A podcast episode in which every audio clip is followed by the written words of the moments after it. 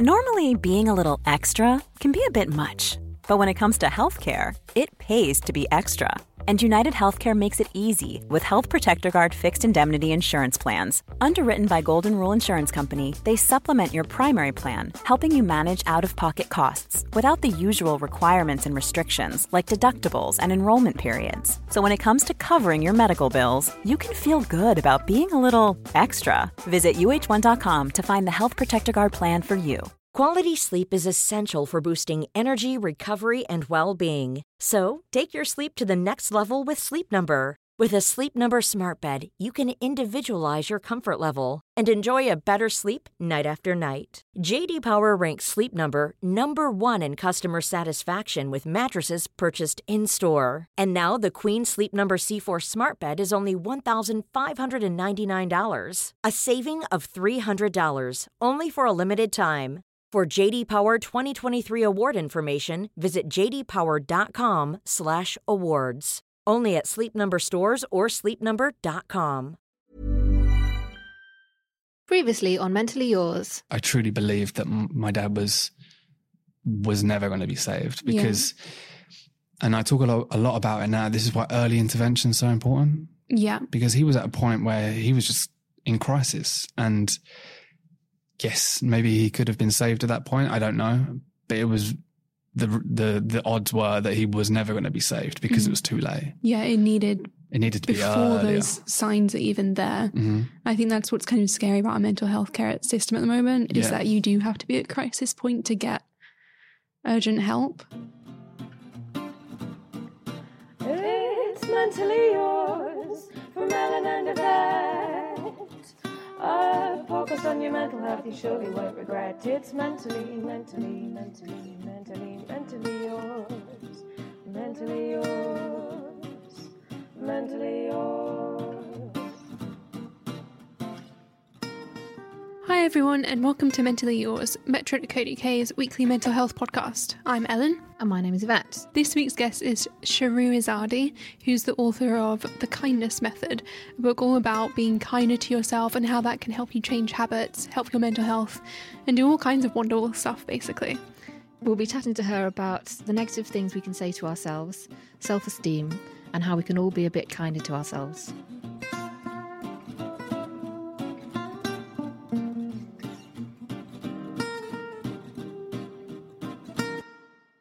Why do you think it's so important that we are kind to ourselves? Because I think a lot of the time people think that making changes in their behavior is about looking at what's wrong with their behavior and what's wrong with them.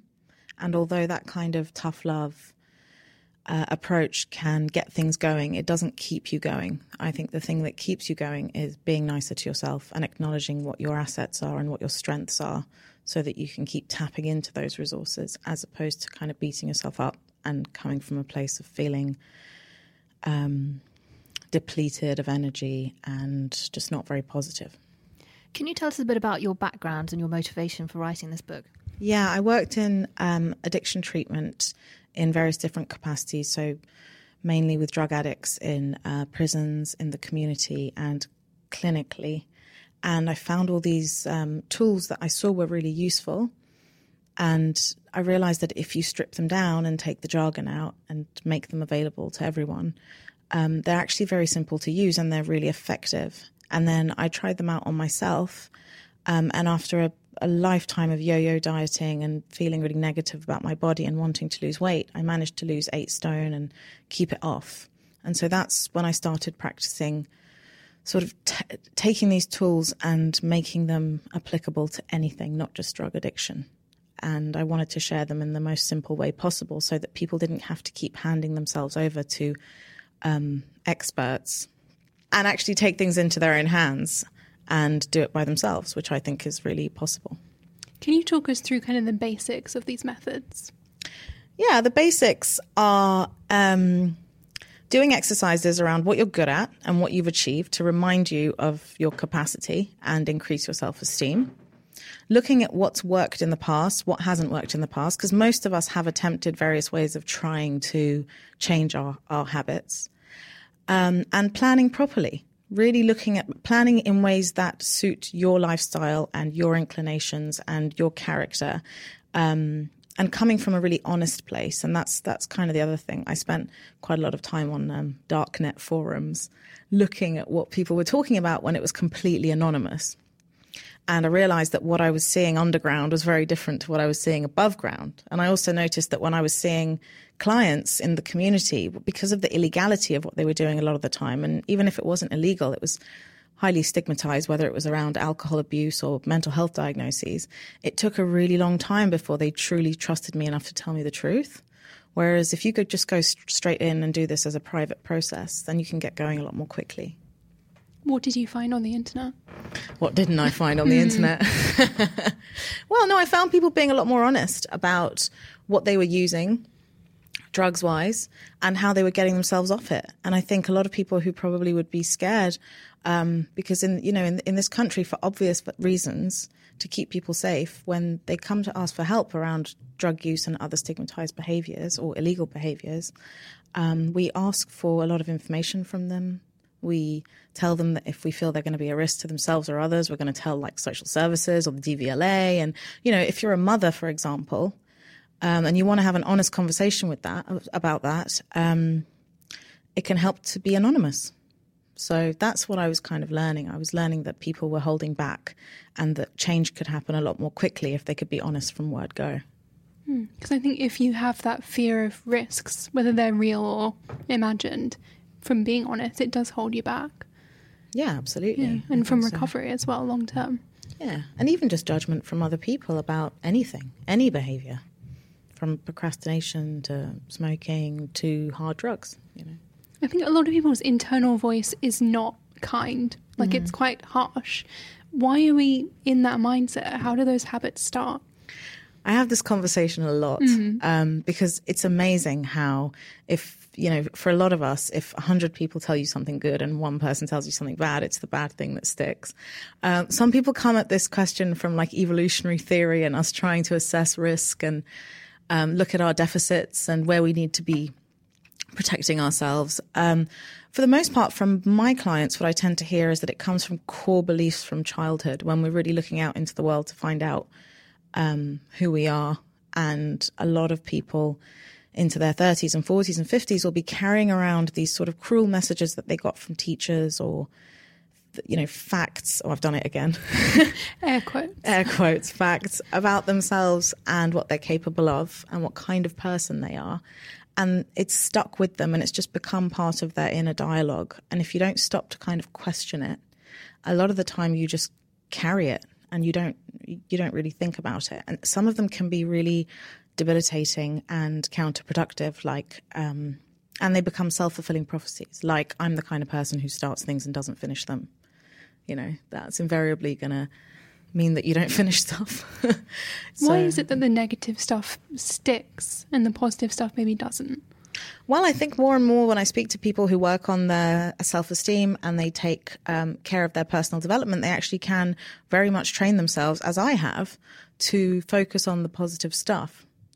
Um, I think it has a lot to do with self esteem and reinforcing fears that we already have about ourselves from childhood. And it's very easy to challenge those. It really is. Oh, I say I say easy.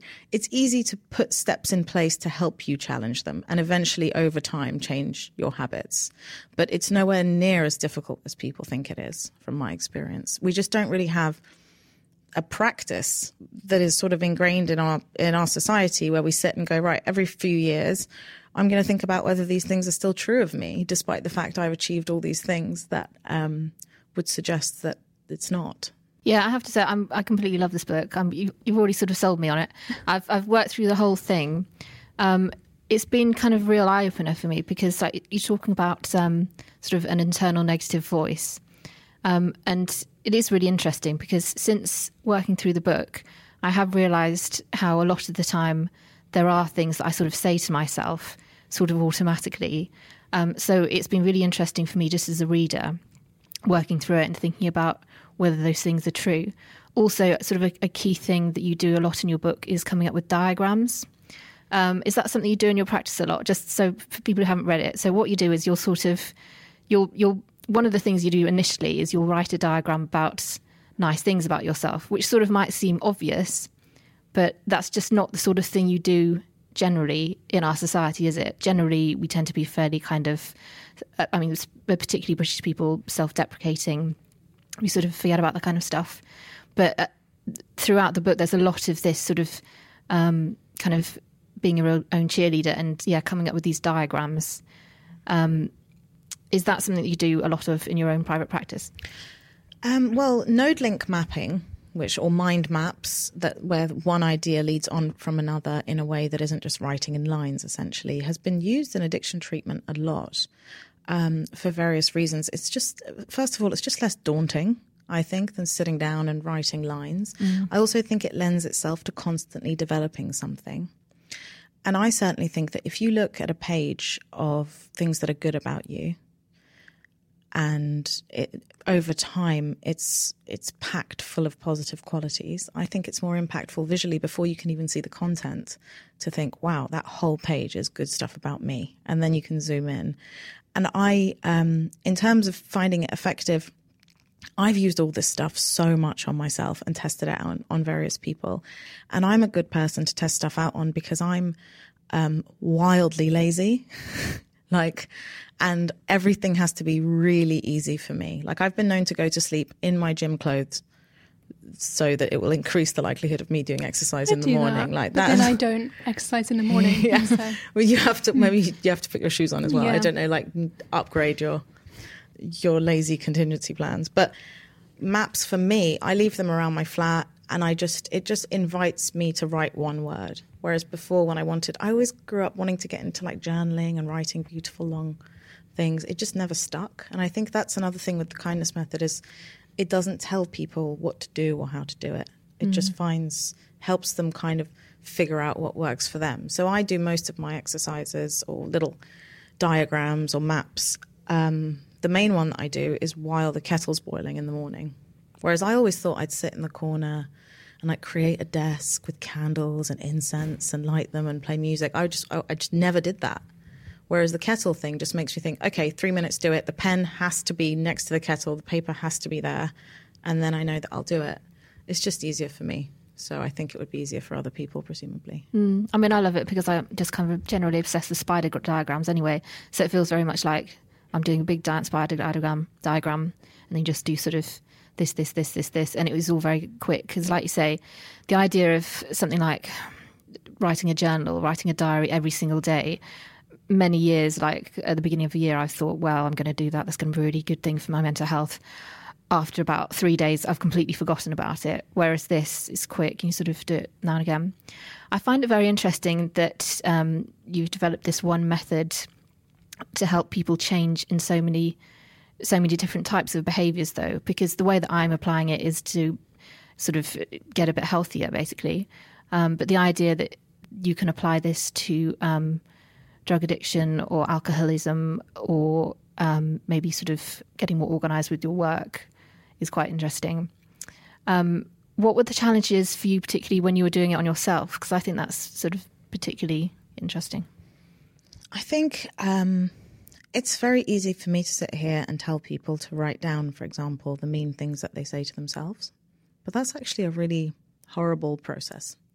And so for me, when I was creating this, it was important to make sure that people felt as good as possible before they did that more in depth work. Because otherwise, I think it's quite irresponsible as a practitioner to hand over something that opens this like Pandora's box of stuff and then leaves people feeling crap, basically. And I think making it applicable to anything is because any addictions therapist or counselor or worker will tell you that it's not about the substance. It's about the person feeling capable to change their thinking patterns and, in turn, their behaviors. And for the most part, increasing your self awareness, increasing your self efficacy, and constantly being on a path to making you feel better about yourself and more resilient with a bit of evidence base and knowledge around how best to plan stuff mm. just applies to absolutely everything. And so I always say, and I say in the book, the habit that you choose to change first is just basically giving you an opportunity to learn about motivational theory at its most basic level. And then you can apply it to anything. Have you ever found that people find it difficult to start saying nice things about themselves or thinking in that kind of way? Oh, yeah. Mm. I used to do this. Um, I used to train staff in the NHS and other big um, health and social care organisations. And you know, when you do training, um, you have to go around and do like those cringy check-ins. right? Yeah. And I was I, when I was being trained, one of the things that I was told to ask people was, "Tell me one thing you like about yourself," and they would recoil. I mean, it was like you could feel the cringe in the room. And even if I did it now, I imagine you guys would go, "Oh no, please, please don't make me do that." If I asked you to say something nice about someone else, Yeah. that'll probably be really easy. And yeah, that that tends to be the case with all of us. Some people think it's cultural. Um, I don't know enough about that to comment, but um, yeah, it's it's it's really hard for us. And f- funnily enough, I was talking to to someone the other night who said that when when I was a kid, the worst thing you could say is that you you loved yourself. People would go, "Ah, she loves herself." Like it was a horrible thing. The second worst thing was loving someone else. By the way, like getting busted for loving someone else. Yeah. um, so maybe that's where it starts. I don't know, but um, for some reason, it's not um, applauded when someone acknowledges something that they're good at. One thing I really love about it um, in the book is basically you're saying it's trying to help people be their own best friend. And I remember sort of a while back, you know, that Beyonce song where she sort of says, From now I'm going to be my own best friend. There's a song, I can't remember which one, but that's a line. Me, myself, and I. Thank you. Incredible. Yeah. Good Beyonce knowledge. That is good Thanks. Beyonce knowledge. So I remember hearing that song and thinking, uh, first of all, I mean, I love that song, but I, I do remember kind of, yeah, feeling slightly uncomfortable by it because I remember thinking, I can't, I can't imagine feeling like that. Um, but when I saw your book and I was reading through your book, I was just like, actually, you know, you do, you are kind of starting to learn how it's possible. It's it's good because it's a, a gradual process, but a gentle sort of process as well. One of the other things I like about it is, I think initially you're saying um, you're talking to yourself as if you would a friend, which I think I've done. I've I've done that to other friends in the past. So I might have if I if I've talked to a friend and they've been very mean to themselves, like they're sort of saying, "Oh, I hate how I look" or something. I'll say, you know, well, why don't you sort of act like it's me saying these things to you, and that's kind of upset them. Um, but so the process of just basically trying to be nicer to yourself, it's um, it's really really difficult. I think. Can you give our listeners any sort of basic tips on how they can be nicer to themselves? Yeah, I think um, in the first instance, don't think that you're going to be able to change that. I think we we know from mindful practice that a lot of people are getting into that you should like welcome the staff with compassionate curiosity, etc. So the way that I changed it was the same way that I try and change my habits, which is rather than trying to take something away, you add something else. So if I would say something to myself like, "Oh, you're weak or you're worthless," I would start a debate. So then I would have another voice enter the room, my mind, that said, Oh, you say that, but actually, maybe that's a bit harsh. Or is that fair? Or is that true? And just start questioning it with another voice um, in the first instance. And I think, second of all, I wish I could stand on top of a mountain and tell everyone this that I have had the luxury of seeing now thousands of people in various different capacities from all walks of life. And I can tell you that we all think that we're the exception and that we're fooling ourselves when we're being nice to ourselves and that we're the ones who actually don't quite deserve it. And I'm here to tell you that it just, it, it can't be true of all of us. It just can't. So if that helps anyone, I'll be, I'll be happy because so much of my job is just reminding people of that and just saying, aside from any of the, any of the skills I have or anything that I've learned, just having been in a position where I've witnessed that over and over and over again, please just cut to the end and remember that you are not the one person on this planet who doesn't deserve to be spoken to kindly by yourself or anyone else. I think one thing that's really important about the book and what you're saying now is you are emphasizing honesty as well. Because I think a lot of people think if you try to be nice to yourself or you be your own best friend, you're just like deceiving yourself or telling yourself lies. Mm, it's kind of fake somehow. Yeah. or- yeah, you're but dream actually world. saying like, no, you can. You don't have to immediately jump to like, I'm amazing, I'm great, but you can debate and question things and be honest with yourself. Yeah, and do you know what? Actually, I found that it wasn't until I really acknowledged and was cool with what I'm good at that I could start hearing what I'm not good at. Mm. Otherwise, I'm just kind of flailing around, letting people tell me who I am, what I'm good at, and what I'm not. And everyone's voice is as important as each other, and my voice doesn't even come into it. And criticism becomes this whole horrible blow. I realized through my own experience that when I could acknowledge that I was good at some stuff, then actually I could be open to what I wasn't good at and work on that. Because I'm not saying I'm good at everything by any means. And if I started telling myself that, I just wouldn't believe it, frankly. I don't think any clever person kind of goes around thinking, I'm perfect at everything. And it's just not a convincing or compelling argument. You know, you have to kind of keep it real in that sense. But you can be more fair, you know, forgive yourself a little bit. You know, there are people who lose their keys and then will start this conversation with themselves about the keys that will end in I'm a horrible person and everything I do is wrong. And it's like, no, come on, you just lost, you know, you just lost your keys. That's kind of the end of the story, you know. And sometimes it takes um, externalizing that or writing it down or acknowledging that you wouldn't speak to someone else that way to just bring it back to a fair place. I'm not trying to bring it to an unrealistic, everything's great place because we're not going to believe that. It's just not. But certainly, let's just be fair. No, I think that's completely reasonable. You wouldn't say you're a useless person for forgetting your keys to someone else. But if we do sort of in an offhand way, don't we? And I think maybe it's sort of a part of a British thing, or maybe it's just sort of a general thing. But you know, we might sort of say it in a jokey way, like, "Yeah, you you break something," or like, "Yeah, you lose your keys," and you're just like, "Oh God, I'm completely useless," and something. And mm. I think maybe that does then sink into your subconscious or something. And if you're doing, if you're making lots of mistakes somewhere, then you you that can almost sort of start a cycle of feeling really bad and then making more mistakes. So yeah, it does feel like it's sort of starting to be a bit nice to yourself. Does kind of cut that cycle and yeah, help you work through it. How can we instill those habits in people, like culturally and from childhood? Because I think a lot of these are, you know, we're saying it's being British, it's when you're younger being told, like, oh, you're so full of yourself. Mm. How do we change it? I think it's already changing. I think it's changing loads. You go into schools and they're talking about mental health and um, how to take care of ourselves, and teachers seem to be giving loads of positive feedback, and teachers seem to really want to be there. I mean, I don't think that was necessarily the case. We weren't taking the mental health of children. From my personal experience, we were not taught to take care of our mental health. And I'm certainly seeing more and more now. Like the other day, I know you guys spoke to Natasha Devon.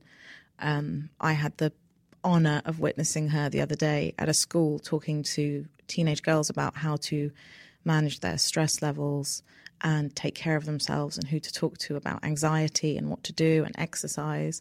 We weren't taught that. I certainly wasn't. I don't know if you guys were. I definitely No, wasn't. no. It was- It was not covered at all. Um, and even in PE, for example, I've only recently, at the age of 33, realized that exercise can dramatically help my mental health. I've only ever associated it with either someone forcing me to do some shitty exercise or that I didn't like and I wasn't good at, um, or trying to be slim. Mm-hmm. But it never occurred to me to do it just for the sake of feeling less anxious. I wish they'd told me that at school. Yeah, it would have been handy. Yeah, like you'll be less worried about what your friends think of you if you run around this track. Hmm. I would have run. Hmm. Definitely.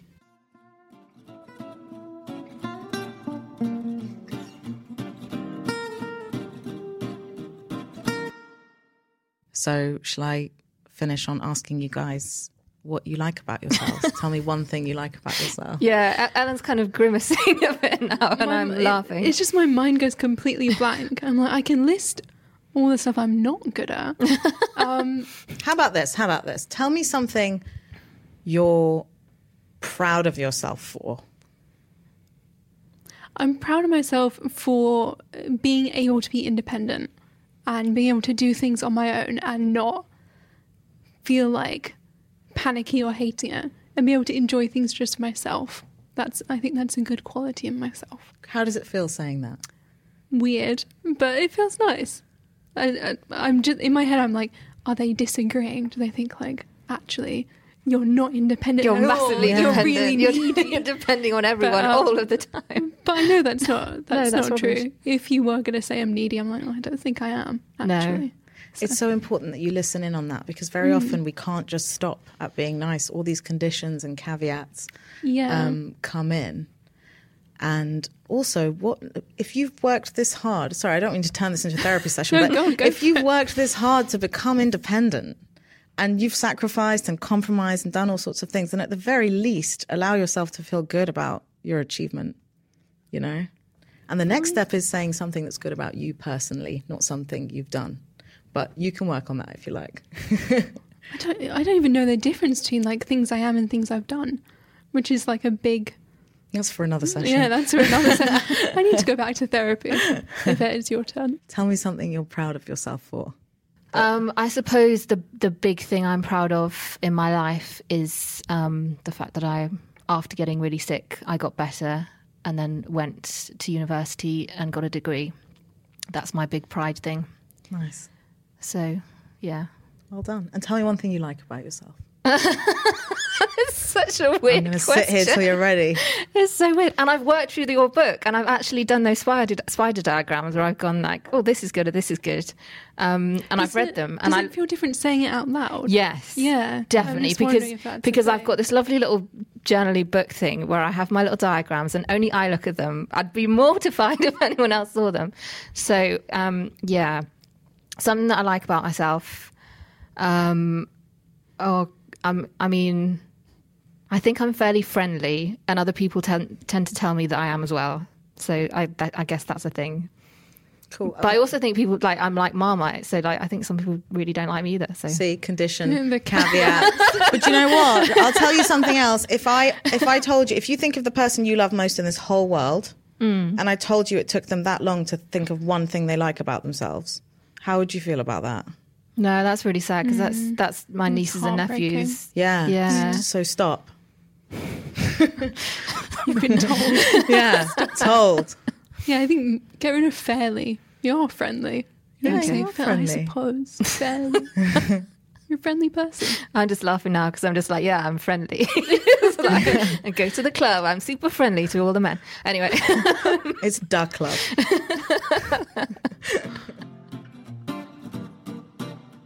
So this is goodbye from mentally yours. Go away, enjoy your day, get on with all your chores from mentally, mentally, mentally, mentally, mentally yours. Mentally yours. Mentally yours.